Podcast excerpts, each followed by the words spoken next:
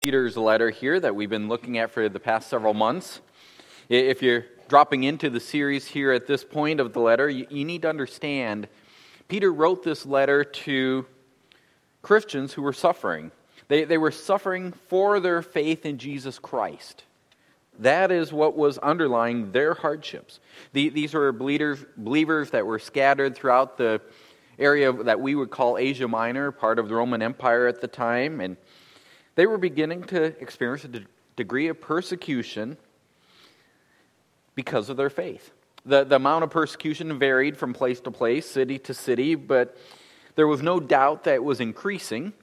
And, and there was also clear indications that it could rise even to the level of their lives being taken for their faith.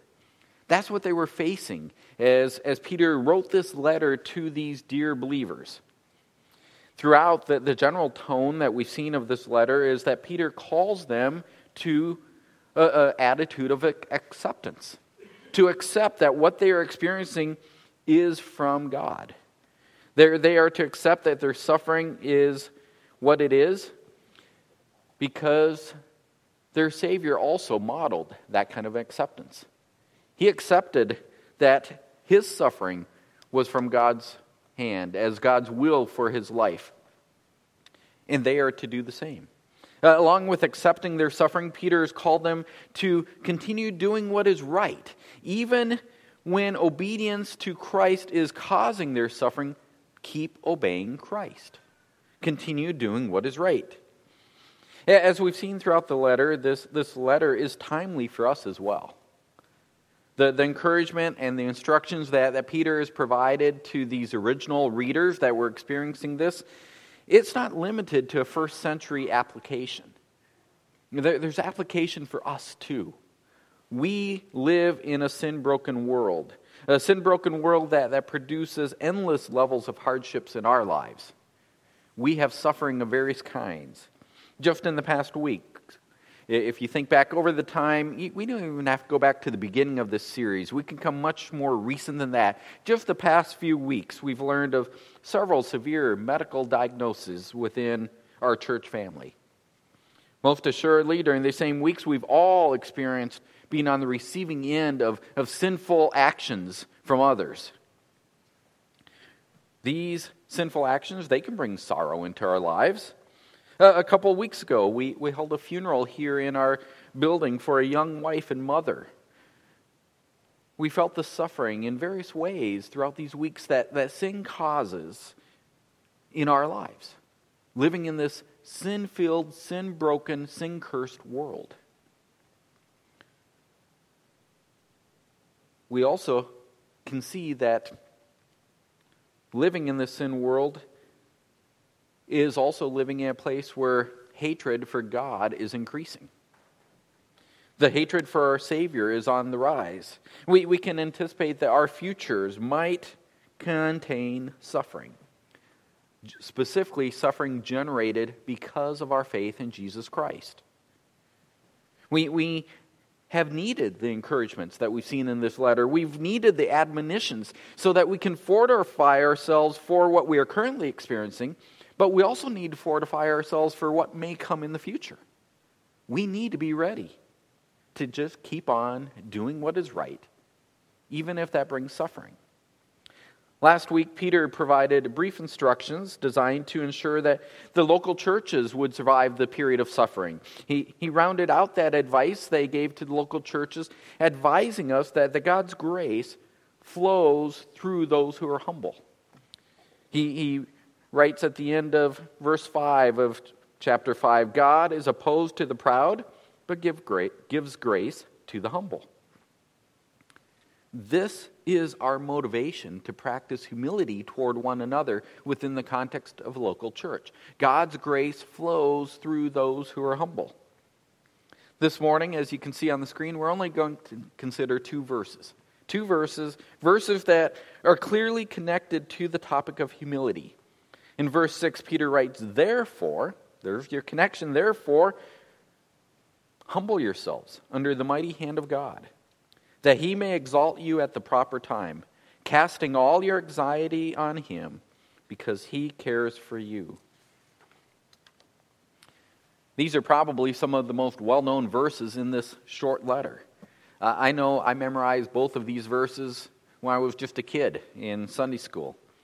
What was never connected for me, though, when I memorized these verses, was how these verses are intimately connected to suffering. When, when I memorized these verses as kids, they were just standalone verses. I memorized get the star on the, the wall or whatever the, the reward was at the moment. I never understood how they tie to suffering. In fact, as a kid, I never even realized Peter's letter was dealing with suffering. These were just two disconnected verses that dealt with being humble before God and praying about things that concern me. It's possible this morning that's the same way that most of you look at these verses. I don't know if you've looked at these verses differently or not. You may know these verses well, but you may have not thought about the context in which they were given. These are written to Christians who wanted to endure suffering. These are Christians that were united to one another in their, in their world of suffering for Christ. This is not a set of verses for us individually as Christians. This is a set of verses for us united as Christians, dealing with the, the hardships that come in this broken world. The context is one of suffering. From the beginning of this letter to the end of this letter, that's the context. To, to fully understand the verses this morning, we need to realize that Peter has been giving us the tools that we need to endure suffering for the cause of Christ. Yet Peter's goal throughout has not been that we would simply endure. Rather, Peter's goal is that we would flourish in our faith even if we find ourselves engulfed in suffering for our faith, Peter wants us to flourish. In the context of suffering, the, the main idea that these two verses give us is that Christian humility allows us to flourish under suffering. Christian humility allows us to flourish under suffering. I almost began with a, a false prayer this morning. I almost began with a prayer that goes along the lines of God, what a joy it is to be able to pray for you. What a joy it is to know that you created a world that we no longer have to actively depend on you every day. That we don't have to come before you on a regular basis because you've given us all we need to endure on our own. We can make it ourselves. I almost began that way because that seems to be the way we often live our lives. Prayer is the last resort. Depending on God is the last thing we do. We act as if we are grateful that God doesn't make us depend on Him moment by moment, day by day. Friends, Christian humility is the only thing that allows us to flourish under suffering. The reason these verses point to prayer is because when we pray, we are expressing our humility before our Almighty God. Christian humility allows us to flourish under suffering. We may suffer. We may suffer for our faith in Jesus Christ. But, but even as we do, our faith can flourish if we practice Christian humility. Because, as Peter told us at the end of verse 5, Christian humility is what generates a channel for God's grace to flow into and through our lives. So, as we look at these two verses in the context of suffering, we can see two actions this morning that we need to take to practice Christian humility so that we won't live our lives acting as if we can go without God at all. Christian humility allows us to flourish under suffering. The first thing that we see in verse 6 the first thing that, that we need to have for Christian humility to, to come about is that we must accept whatever God brings into our lives as His goodwill for us. Whatever God brings as His goodwill for us. It, is, it is one thing to walk outside in the morning and discover a flat tire on our car and think that some random chance has come about that will make us late for work. It's another thing to encounter that same flat tire and think that God has scheduled this flat tire into my life today. It is one thing to hear the doctor announce that, that you have cancer and to think that the luck of the draw has arranged for some random cancer cells to survive in my body. It's another thing to think that God has designed those cancer cells specifically for me. How we respond to every trial that comes into our lives, both the large trials and the small trials, doesn't matter how we respond, depends on what we think lies behind the particular trial that we're facing. Faith. Faith in, in the God of the Bible requires that, that we believe that everything that God does is for good purposes. That's part of His good will. That it has something ultimately behind it that, that serves God's good purpose. We, we cannot believe in God as God has revealed Himself in Scripture. We cannot believe in God and simultaneously think that He allows something to come into our lives with a malevolent design. God is good. Everything that God does is good. That's what the Bible teaches us about God. Lest we think that, that God does not always have our best intention at heart, all we have to do is look at the cross.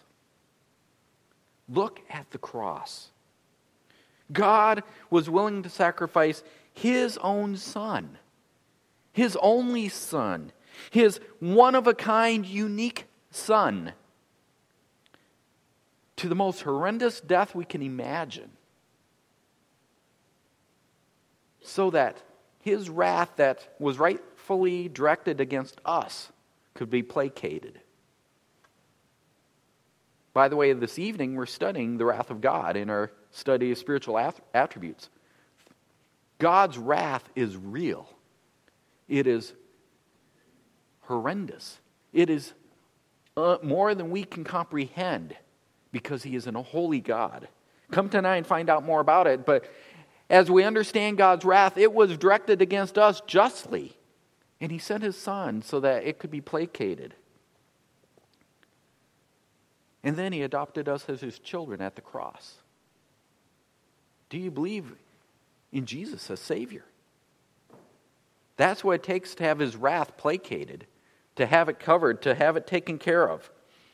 If you do not know Jesus as Savior, talk to me before you leave today. The cross demonstrates most conclusively that God's will for our lives is good because He is the ultimate victim of sin, if you want to use the victim word. He suffered more than anyone to make sure that sin was dealt with. How do we accept whatever God brings into our lives as His good will for us? How, how, can we actually live that out? That's the question that we need to explore this morning. As we live our lives amid crying babies and rush hour traffic and angry spouses and demanding bosses and the, the countless other things that pile onto our lives, how do we live out a reality that God is always good? There are two parts, two points rather, made in verse 6 that, that together allows us to accept whatever God brings into our lives as His good will for us. One, we must trust that nothing happens outside the control of God. Nothing happens outside God's control. Peter says that we are to humble ourselves under the mighty hand of God in the context, that would mean that the believers that Peter was writing to, that they should accept that God has ordained their suffering. It was God's will for them. If we extrapolate that idea, we can extrapolate that idea to encompass everything that experience. Even if suffering for the name of Christ is God's will, then everything that comes is God's will. Nothing happens outside his control the picture of God's mighty hand. That symbolizes his absolute control of this universe. That, that's a symbol that, that's deeply rooted in the Old Testament scripture. God's mighty hand. Israel was delivered by God's mighty hand from the Egyptians. It was God's mighty hand that ensured that Pharaoh would refuse to release the Israelites from their slavery. It was God's mighty hand that brought ten judgments upon Pharaoh to show how mighty God was. It was God's mighty hand that broke Pharaoh's resistance, that ensured the Israelites would be released with gifts from their former owners. It was God's mighty hand that drowned Pharaoh's pursuing army, that protected the nation in the wilderness, that gave the nation the promised land through conquest, and on and on. God's mighty hand governed everything that the nation experienced. The picture that Peter gives here that we exist under the mighty hand of God, that picture is intended to, to help us realize that nothing happens outside God's control. Nothing. Ultimately, things do not happen by chance, nor do things happen by the natural laws of nature. In fact, things do not ultimately happen because Satan causes them to happen not even our enemies or, or those who hate Christ, the ones who brought the suffering on these believers, are the reasons that things ultimately happen. Things happen because God ordains them to happen. They are under His mighty hand. God may use all these other things Satan, evil people, natural laws of nature. He may use all these things as the means by which His purpose is accomplished, but that does not mean they happen without being under his control. Job understood this. Peter understood this. Jesus understood this. We need to understand this.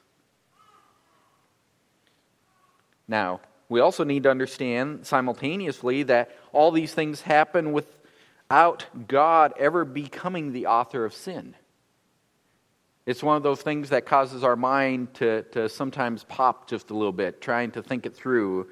And then once our brain pops, we have to just accept. The Bible says very clearly that nothing happens outside God's control, but the Bible just as clearly says God never is the author of sin. We were talking about this topic last week in our book club. And in our book club, we, we came to the understanding that we can affirm what the Bible teaches about God without necessarily understanding how God does it.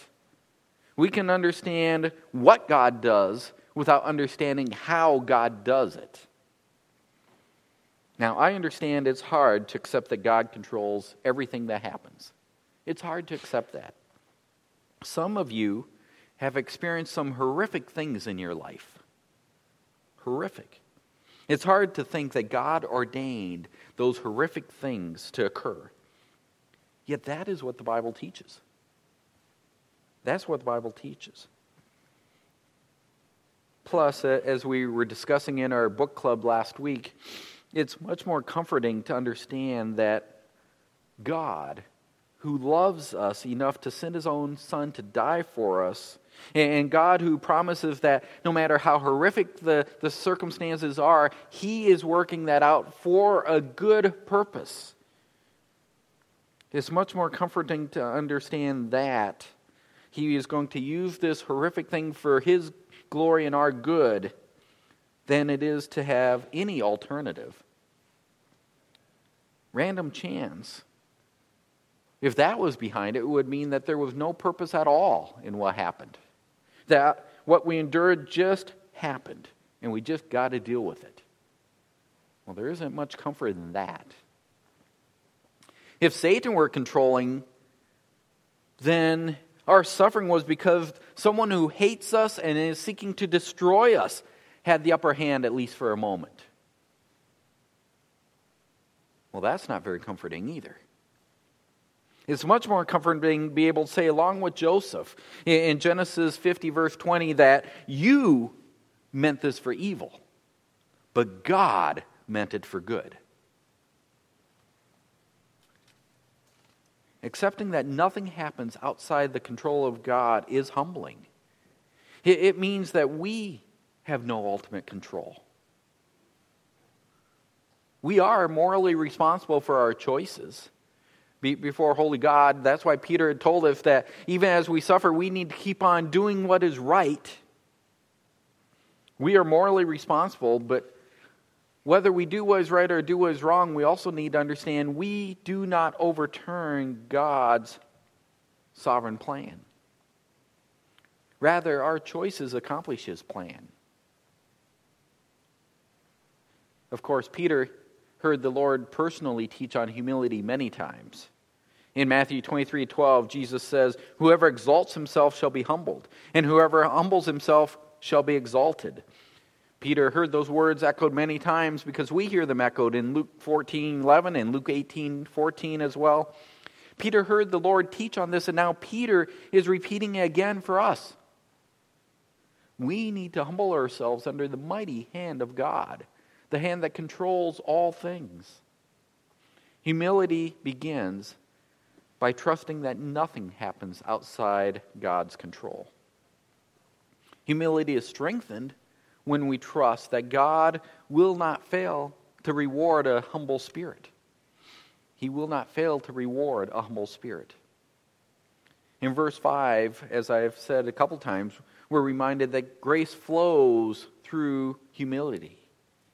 In verse 6, Peter encourages us so that when we choose to accept that God brings things into our lives as humble believers, when we place ourselves in that humble position, Peter encourages us that we can have confidence that there will come a time that God rewards us. There will come a time when God will exalt us. In fact, if you look carefully, Peter words the verse in such a way that the anticipation of the coming exalting, knowing that somewhere in our future, maybe it's far down the line, we don't know where, in our future, though, this exaltation is assured. That is the motivation behind our acceptance of humility. We humble ourselves knowing that God will exalt us. We're willing to accept humility now because God will exalt us in the future. Peter says that the ex- exaltation will come at the proper time. Now, based on the, the many times that Peter has pointed to the eschaton, the, the final conclusion when Christ returns in this letter, the number of times he's pointed there, I believe that's what he's referring to again. Most likely, he's saying the proper time comes in the eschaton. We do not have any promise anywhere in Scripture that, that we will be vindicated or exalted in this life. But we have many, many promises that we will be vindicated and exalted in eternity. In our series through Revelation on Sunday evening, a couple weeks ago, we, we saw the martyred souls in, in Revelation chapter 6 crying out in their martyred condition, crying out to the Lord, When will our vindication come? And remember, they were told, Wait just a little bit longer. They were to wait because there were still more martyrs to be gathered. Last week, when we looked at Revelation chapter 7, we saw countless martyrs standing before the throne of God there in chapter 7, beyond numbering number of uh, martyrs these are examples of those who were never vindicated in this life. They died for their faith. But their vindication was assured.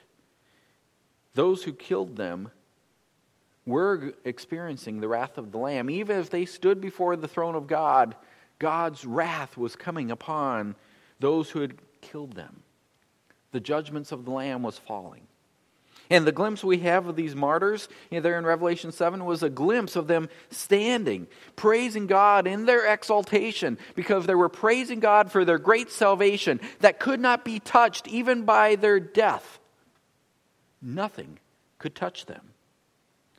Those who had given their lives because of their faith were rejoicing in their exaltation. And we can have the same confidence. We too will be exalted in the proper time. It does not matter what we endure in this life, it does not matter what suffering we accept from God's hand. Nothing can touch the glorious eternity that lies before us as believers in Jesus Christ.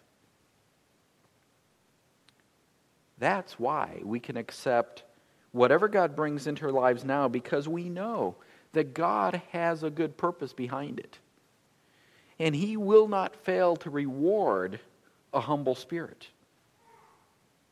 We know that because he is a good God. God will not fail to reward a humble spirit. Trusting that truth is essential to developing humility. To, to have humility, we, we must accept whatever God brings into our lives as his good will for us. Nothing happens outside God's control.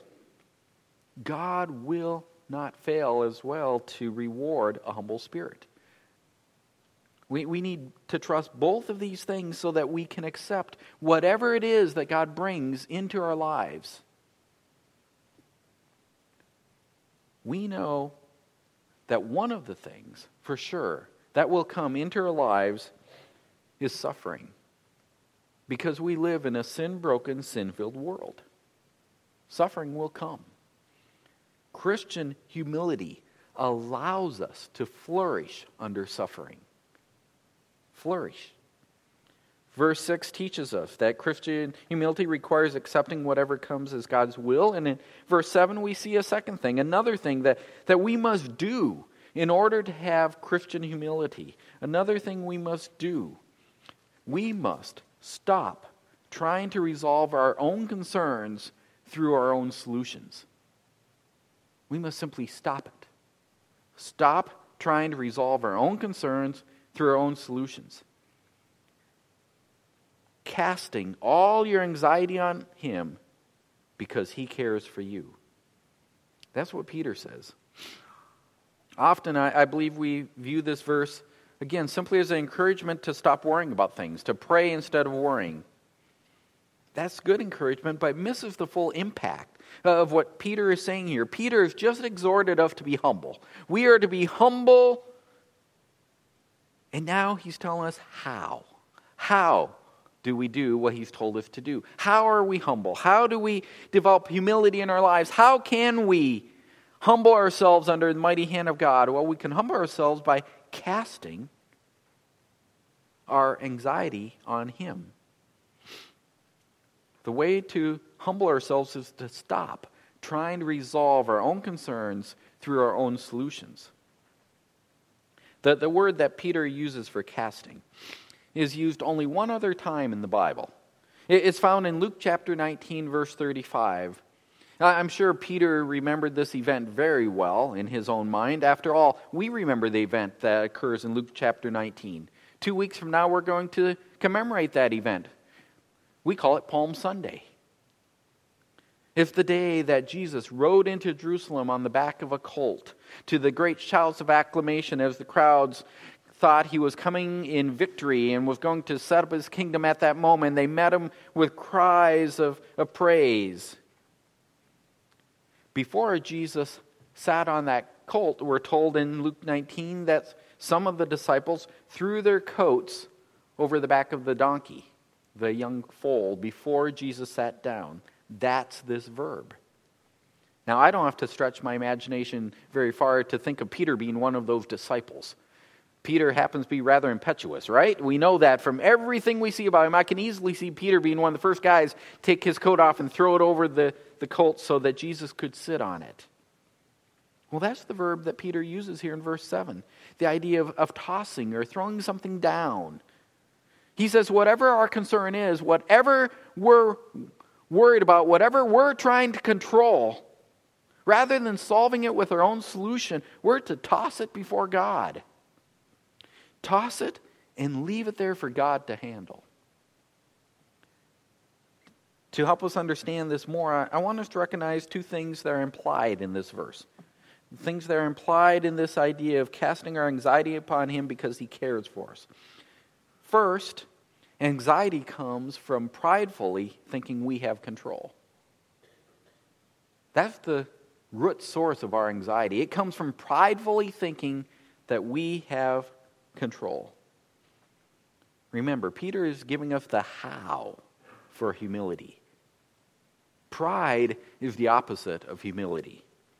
We never are humble when we are prideful.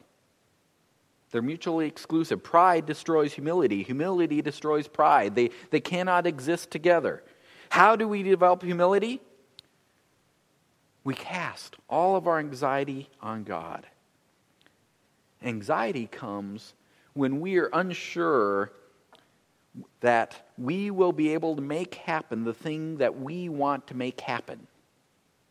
Anxiety comes when we believe that if we just think a little bit harder, if we just work a little bit harder, if we just become smarter, then we can influence the outcome to be more favorable for us. Anxiety comes because we think that we can control the situation. Anxiety at its root is pride. It's pridefully thinking that we have control, that, that we can, in some fashion, determine the outcome of our situation through our own intelligence and efforts. Now, I expect I'm going to step on some toes at this point, but that's okay. I'm aiming for them. I've heard people say things like, I'm just naturally anxious. I am naturally a worrier. I'm a worrywart. Friends, when I hear that, to me, that sounds like saying, I am just embracing my sinful nature. We certainly can be those things naturally because we're naturally sinful. We're naturally pride filled. But in Christ, we are called to live differently. We are called to live differently. We are called to put off our sin.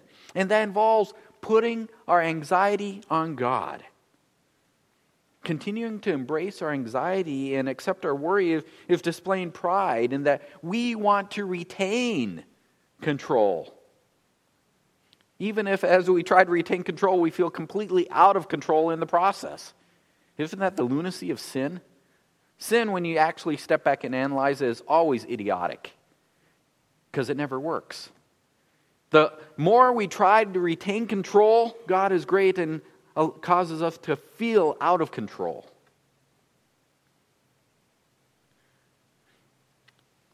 We have anxiety because we refuse to relinquish control to our God.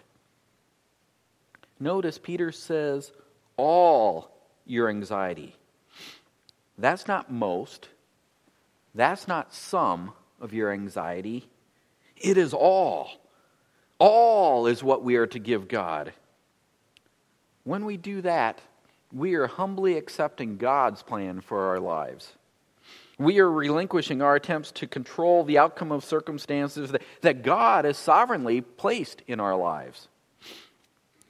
Mark 9, or Mark 4 19, in, in that verse, our Lord explains that anxiety about life is, is one of the impedi- impediments that can choke out God's word and, and can leave us unfruitful. Anxiety chokes out God's word.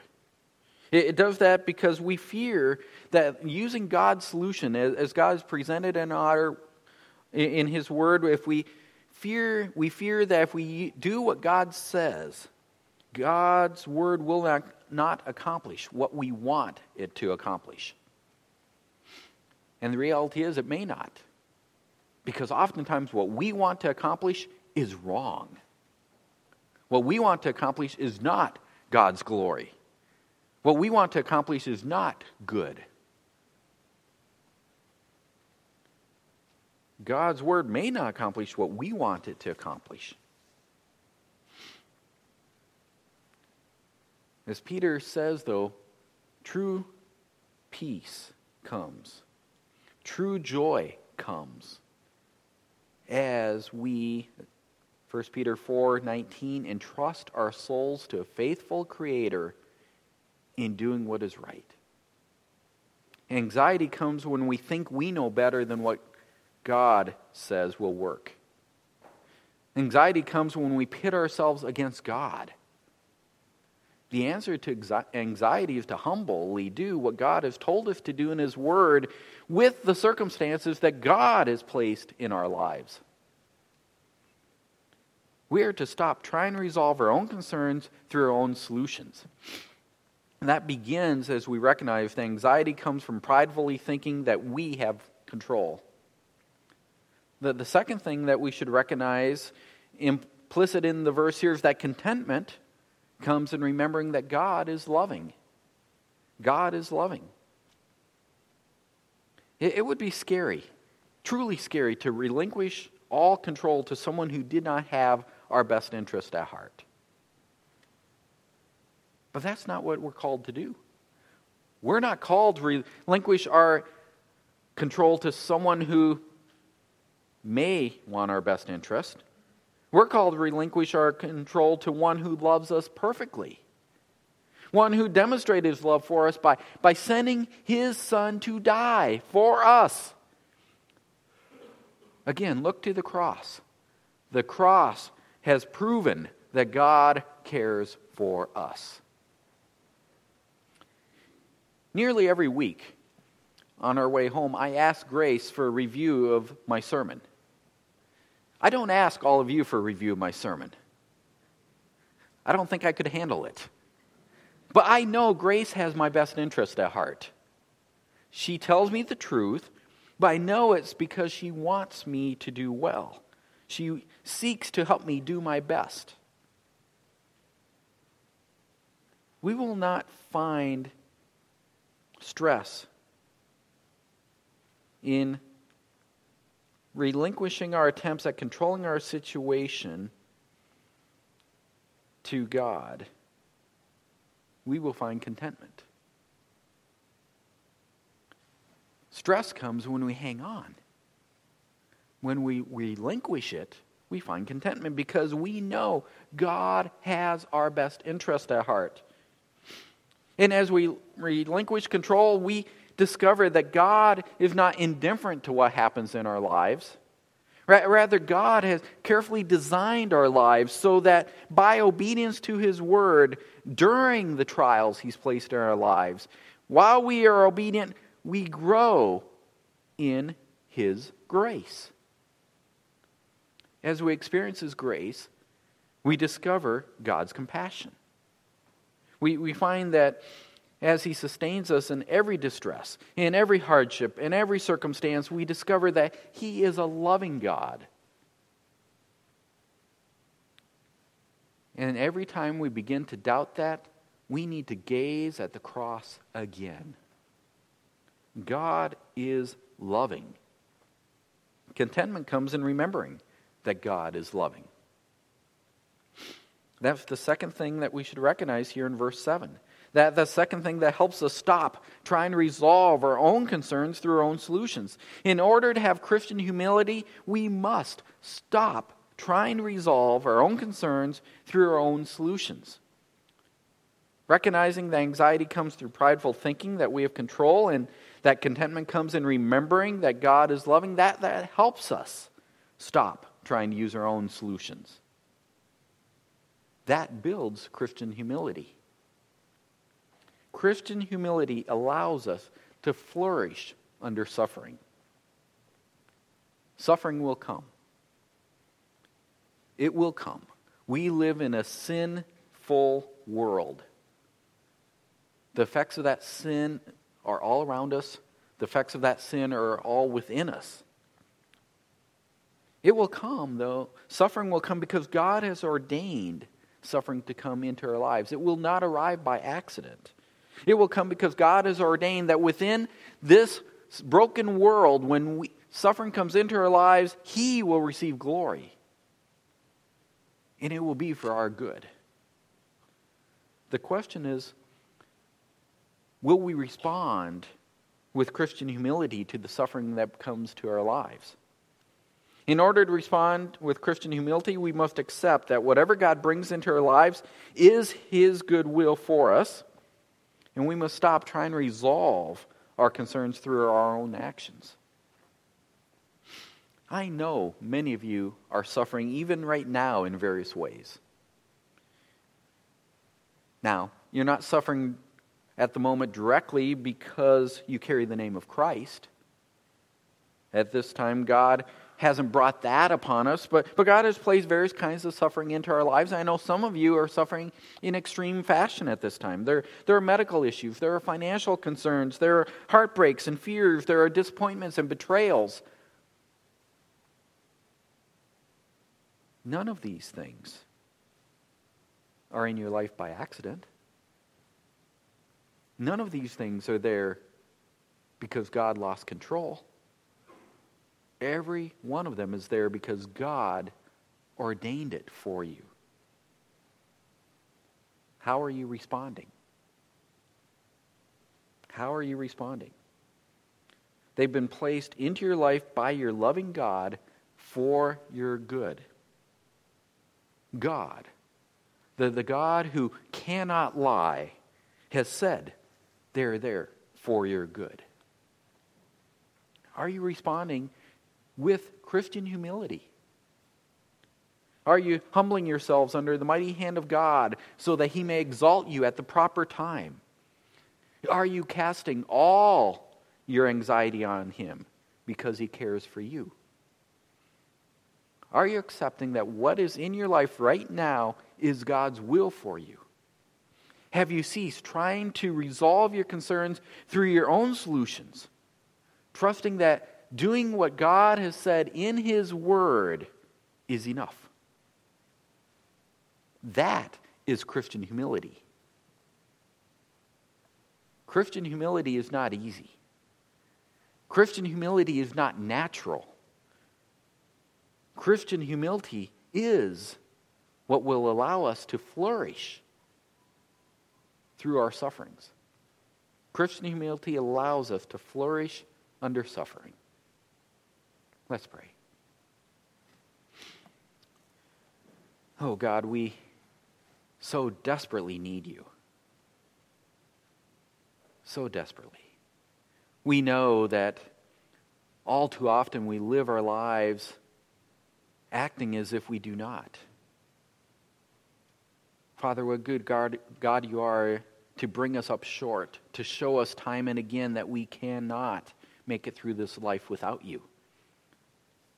Father, what a great God you are, a gracious, loving God you are to bring trials and suffering into our lives so that we learn to depend on you. Father, I pray today that we would be encouraged, that we would be men and women that display true Christian humility because we do bow before you, accepting what you've placed in our, our lives, trusting that it is there for your glory and our good, and that we will be men and women that wait for your grace to come upon us as we steadfastly continue to do that which you've instructed us to do in your word. Simply obey. Father, may we be men and women who, as we obey, rejoice that you are our God, knowing that there will be the day that we stand before you exalted. May we, as Peter said, or as James said rather, be men and women that consider it all joy when we encounter various trials, knowing that through our trials our faith is perfected. Help us, Father. Help us to joyfully magnify Christ with the trials of our lives, with the obedience and the faith of our lives. Amen.